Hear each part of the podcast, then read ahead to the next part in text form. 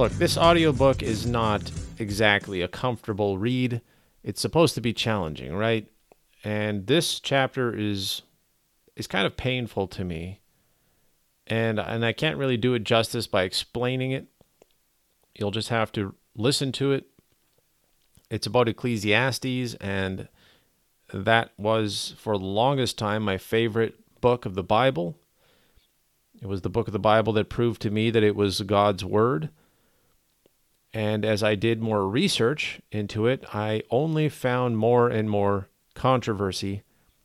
And as a fundamentalist, that became a major stumbling block, potentially, a major hurdle, a challenge. I don't know exactly what to do with it.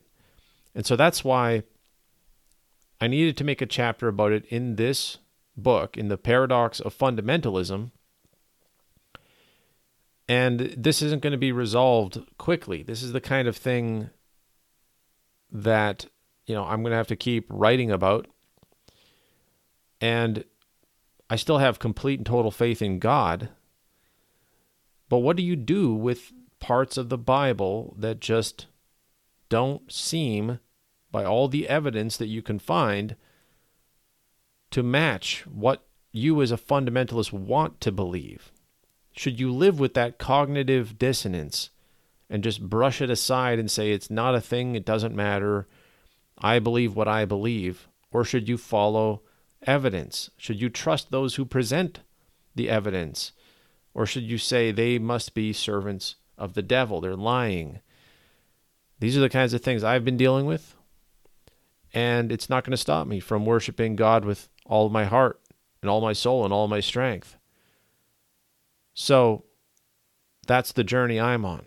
And there's a reason why this is the Not Done Yet podcast, because I want to be able to face problems honestly and talk about them honestly. That's what this chapter is. It's not a very long chapter. I hope you enjoy it. Remember, you can go to wolfpox.com if you want to get my email, and you can get links to my Substack and other things that I'm doing. I am working on a series of Substack articles on what it means to be a Christian in the modern day, facing a coming tribulation and all of the craziness that we're anticipating, at least I'm anticipating. So if you want to have more from me, go to my website, wolfpox.com. If you follow my Telegram channel, I'm going to be posting YouTube episodes of my interviews with Hervoy Morich on TNT radio, which I've been doing, I think, for almost 2 years now, with basically every week doing interviews on current events and the craziness of what's unfolding in the world, and, you know, the World Economic Forum and Canadian politics and these weird stories that are sort of signs of the times. So I think a lot of you would be interested in that, but you won't get it on this podcast. You'll have to go to either my YouTube channel, or if you want links with other updates of stuff that I do, you can go to my Telegram channel, and there you get, because I deleted my Twitter, you can get updates through my Telegram channel, and we could use some more subscribers there, some more followers there if you use Telegram. But whether you just listen here or you email me or however you're enjoying my content, you're listening, I hope I can be edifying to you. I don't have all the answers, but I want to be a sincere Christian trying to grapple with the modern age of deception we live in. And I hope that means something to you, and that it's valuable in your Christian walk. So feel free to reach out. Let me know what you like, what you don't like, what you want to see more of. I love all that stuff. I love having feedback. So God bless you, and enjoy this chapter.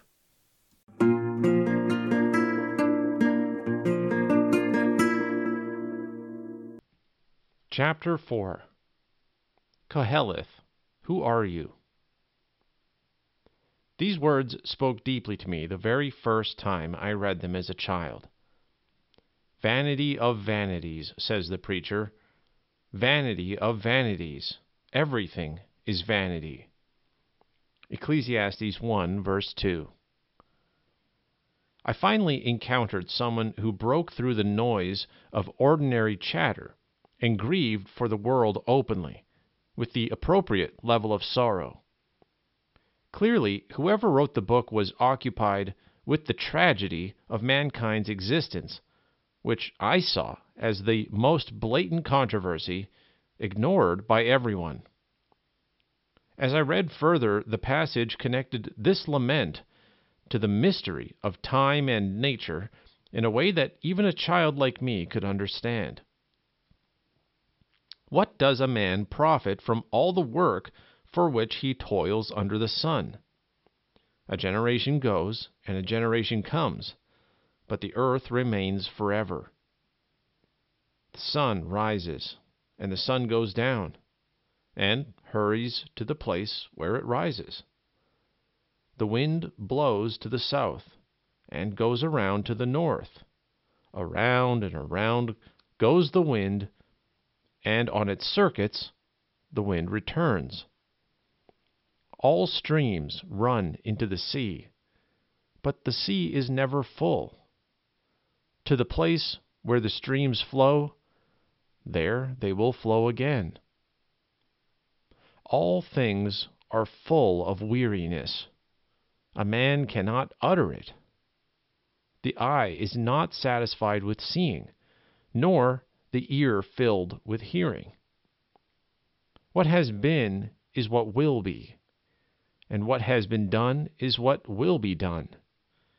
And there is nothing new under the sun.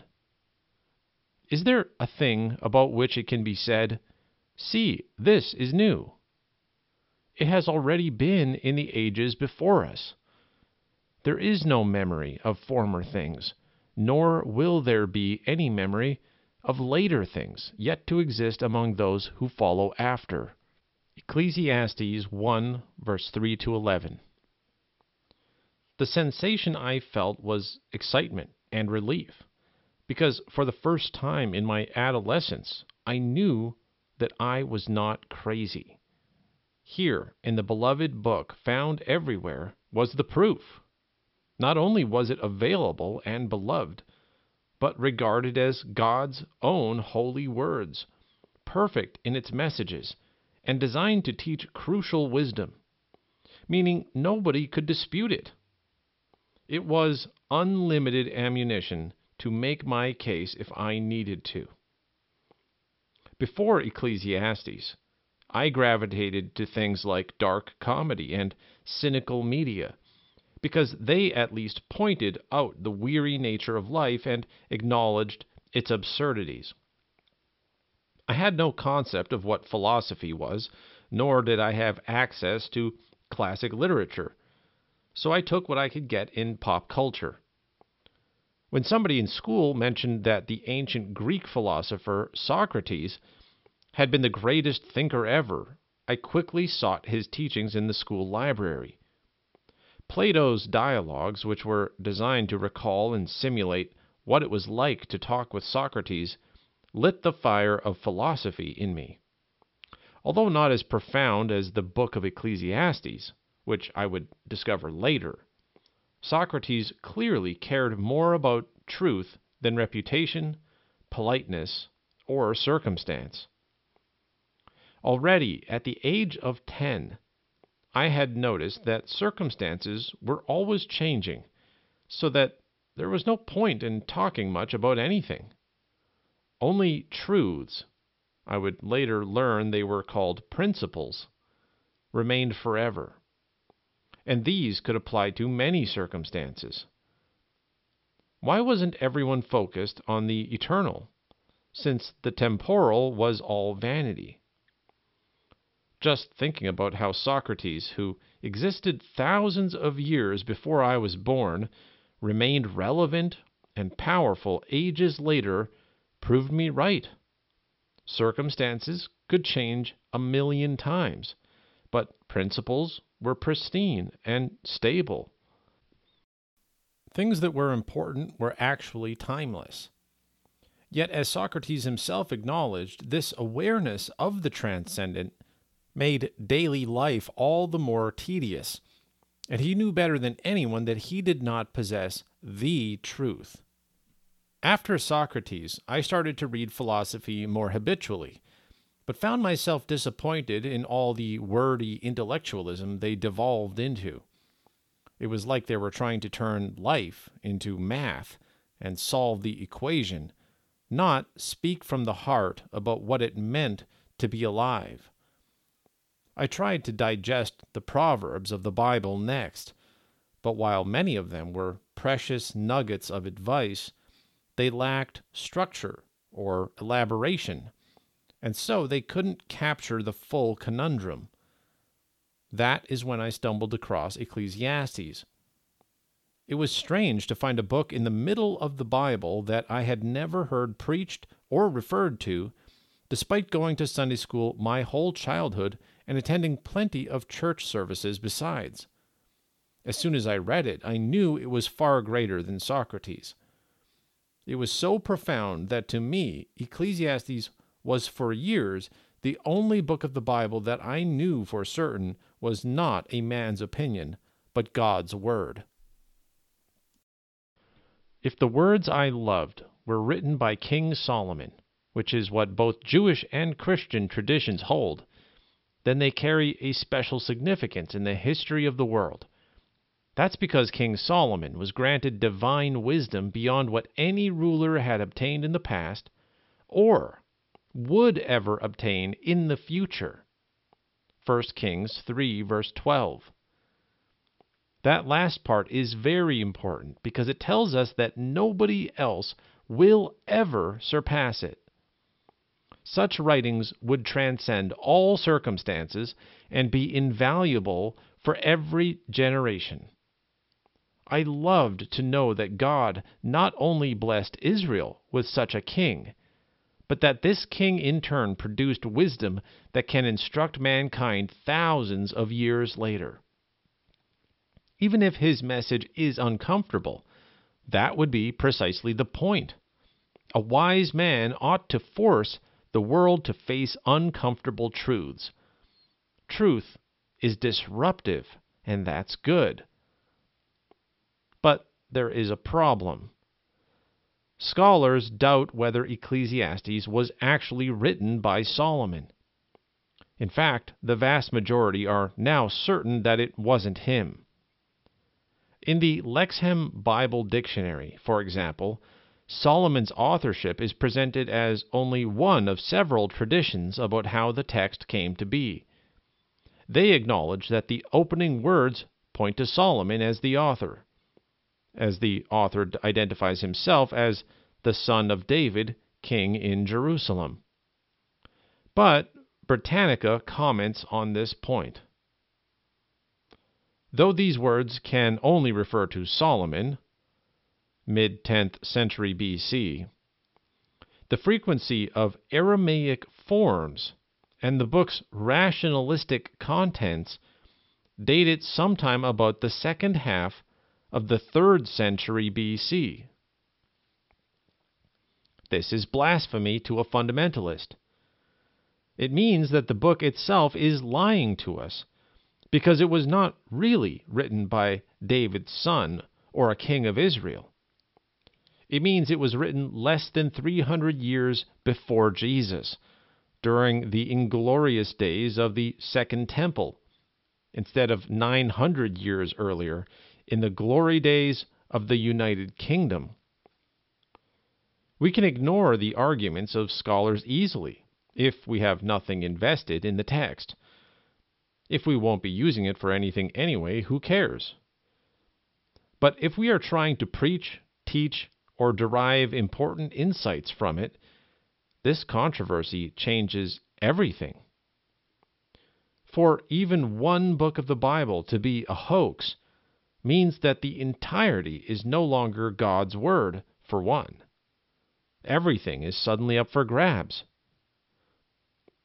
Even if nobody else cares, it matters a great deal to me personally whether it was created by a random plagiarist or by King David's blessed son. This book is a treasure to me. It shows how a wise ruler regards the endless toil of life and even comments on God's role in orchestrating it. I, the preacher, was king over Israel in Jerusalem. I determined in my mind to search the wisdom of all that is done under the sun. What an immense weight God has laid upon mankind to occupy them. Ecclesiastes 1, verse 12 to 13. If Ecclesiastes is a forgery, or a pseudepigrapha, as scholars call it when somebody fraudulently attributes their writing to a different person, then it is no better than trash. It wasn't written by a man with special wisdom from God. Not only would it be deeply fallible, but even wrong and harmful. It wouldn't belong in the Bible. God could have had a completely different message he wanted people to hear, and Ecclesiastes turns it all upside down and makes grand statements that are folly. And indeed, there are those who say it never deserved a place in it to begin with. The Jewish Encyclopedia states, "The canonicity of the book was, however, long doubtful, and was one of the matters on which the school of Shammai took a more stringent view than the school of Hillel." Note, the controversy of the rabbinic schools of Shammai and Hillel will be reserved for a future book. End of note. Meaning that even early rabbis disputed whether it should be included in their standardized holy texts. Endeavors were made to render it apocryphal on the ground of it not being inspired, or of its internal contradictions, or of a tendency which it displayed towards heresy, that is, Epicureanism, a worldview named after the Greek philosopher Epicurus, who lived from 341 to 270 BC. Imported wisdom. Epicurus, like so many Greek thinkers, was influenced by Aristotle, who sought to explain the composition of the universe from a rational perspective. In a sense, he started the process of turning philosophy into math. He lived 300 years prior to Epicurus and was a successor of Plato, who himself was a successor of Socrates. Epicurus was active during the period known as Hellenism, the infusion of Greek thinking into Jewish culture. Epicureanism emphasized a materialist worldview because, as Aristotle observed, the universe was a giant system of interlocking physics that perpetuated each other in cycles, with or without human involvement. As such, Epicurus was also a rational hedonist, because materialism meant everything was ultimately pointless, and so the best somebody could do was try to enjoy life and minimize trouble. Seasons followed seasons, generations followed generations, and everything had natural, deterministic cycles. Such a philosophy rendered both ambition and superstition foolish. The best kind of pleasure, he said, was tranquility and friendship, because kindness was reciprocated with kindness and brotherly love with brotherly love.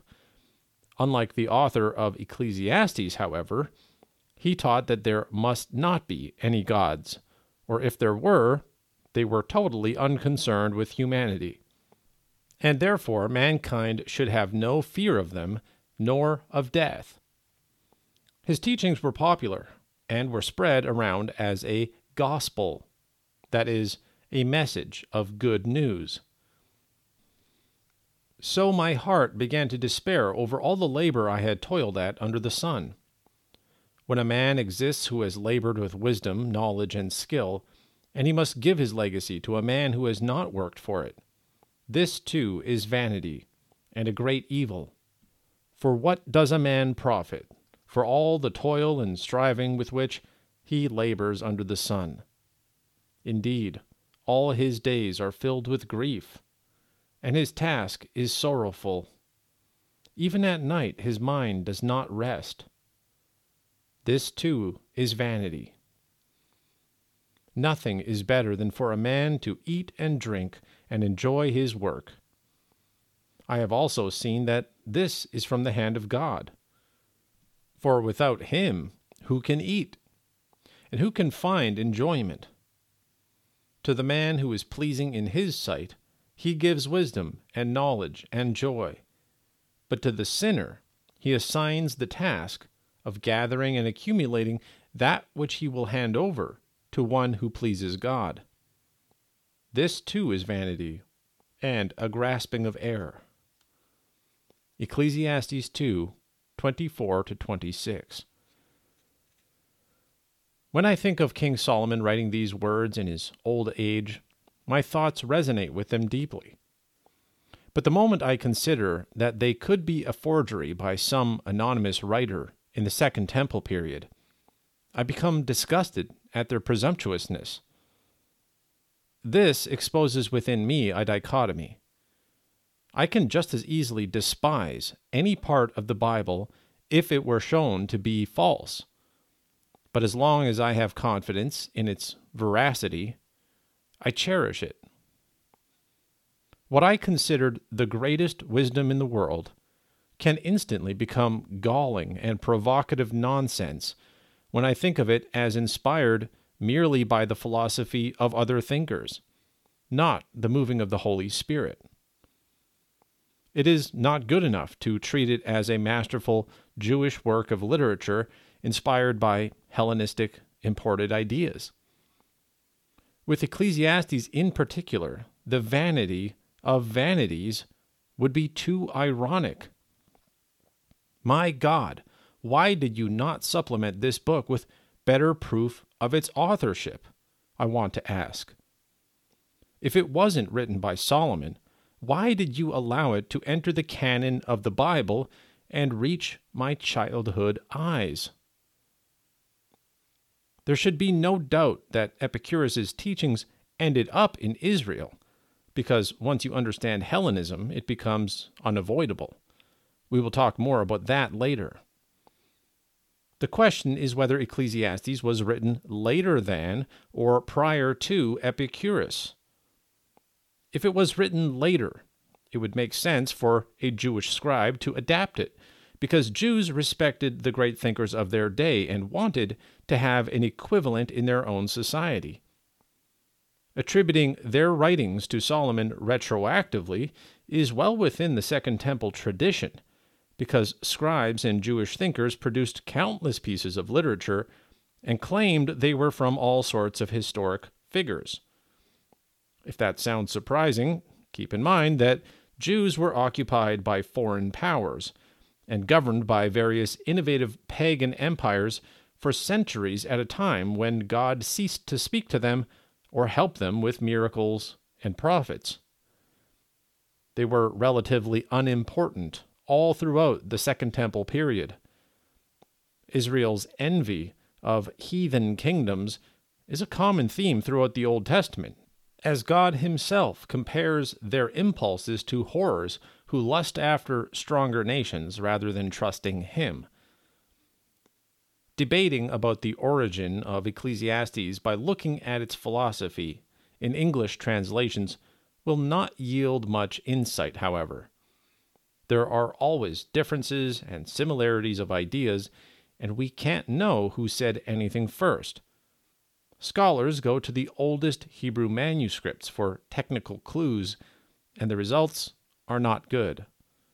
As we've already noted, there are plenty of Aramaic loanwords mixed into the Hebrew text of Ecclesiastes, which wouldn't make sense before the Babylonian captivity, since the Aramaic-speaking Persians only conquered Israel and imposed their language on them after Babylon demolished Solomon's temple. And this was long after Solomon died. What's in a name? The book of Ecclesiastes also does not mention Solomon by name at all, but rather it claims to be the words of Qoheleth, the son of David, king in Jerusalem. You won't find that word in your English version, however. In Hebrew, Qoheleth is a term related to a person who assembles others or collects things. Note, it might help to know that the very name Ecclesiastes is based on a translation of this name, Qoheleth, into Greek. You'll recall that the Greek term ekklesia means assembly. When the Hebrew was translated into Greek, they named this book after its supposed author, who identified himself as an assembler. English Bibles adopted the Greek title verbatim, as they did with books such as Genesis, Exodus, and Deuteronomy, rather than translating them into English counterparts. End of note. Although there's no usage of the term outside this book. This person's name is translated as preacher or teacher in English translations because of this role as a gatherer of men. Scholars point out that everybody who descends from David's lineage has a tendency to call themselves the son of David as a way of glorifying themselves. Supposedly, ancient Jews called themselves somebody's son in an attempt to identify with their legacy and attributes. This is why being sons of God is a valid expression despite not being literally true, or Abraham being the father of countless people long after he died. To contrast this Qoheleth pen name, we see that in the book of Proverbs, it states explicitly that they are the Proverbs of Solomon, son of David, king of Israel. Why would Solomon give his name in one book and not another? Ecclesiastes could be considered his greatest work, and he should be proud of it, shouldn't he? It's true that this Qoheleth character says that he was king over Israel in Jerusalem, 1 verse 12, and that he was wiser than any of his predecessors, 1 verse 16, which should leave only Solomon. But this means little to scholars. They point out that later authors loved to attribute their works to famous old figures, so they would feel more weighty. The Books of Enoch is a classic example. And while it isn't likely based on the evidence, there could also have been a king who came after Solomon who considered himself a son of David, who genuinely believed that he was wiser than all of his predecessors, and who decided to call himself Qoheleth in a book. Whatever the truth is, this matter of names already puts my favorite book of the Bible in very murky waters. Timing is everything. Now, the stronger objection. Yale Bible Study puts it bluntly. The language of the book shows that it cannot have been written in the age of Solomon. This is late biblical Hebrew, heavily influenced by Aramaic, and with many points of affinity with the later Hebrew of the Mishnah, Talmudic books created hundreds of years after Jesus. Not only is the writing style reminiscent of the Aramaic, which would be introduced to Israel much later, but there are also a small number of direct loan words. Between these two factors, scholars believe Ecclesiastes was written as late as 200 BC, when the Greeks ruled Israel, but an Aramaic-infused version of Hebrew was common. How troublesome for our philosopher king! The Hebrew in which the present form of the books is written represents a very late stage in the development of the language. The text contains loan words from Persian and Aramaic, and uses certain vocabulary and grammatical forms that only became common shortly before the beginning of the Christian era. Thus, the present form of the book must come from the Second Temple period at the earliest, i.e., from at least 4 centuries later than Solomon, and Qoheleth is probably a wisdom teacher who takes on the persona of Solomon in order to argue that even someone as wise and as rich as Solomon would say what the teacher says, if given a chance to do so. Is it possible that this celebrated book of the Bible, which was the inspiration of my love for it in the first place, was a hoax?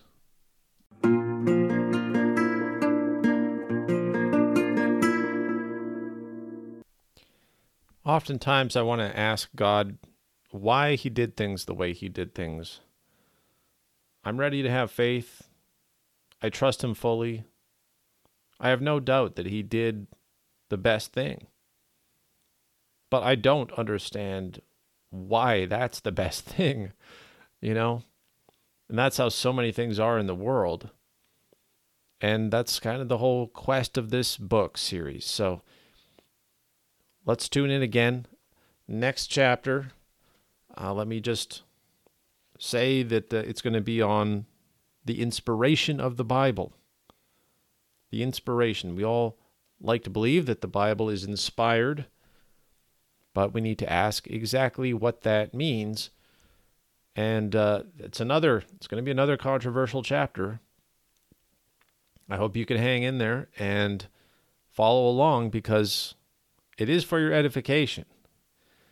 And I believe that we become stronger Christians as we face challenges, and we face them honestly with faith, prayerfully, and reverently, with God's supremacy in mind. So thank you for listening. Again, don't forget, you can go to wolfpox.com to get my email address, or you can join my social media stuff that I have available there. It's linked. And we're not done yet. I don't have all the answers, but I am searching. So thank you.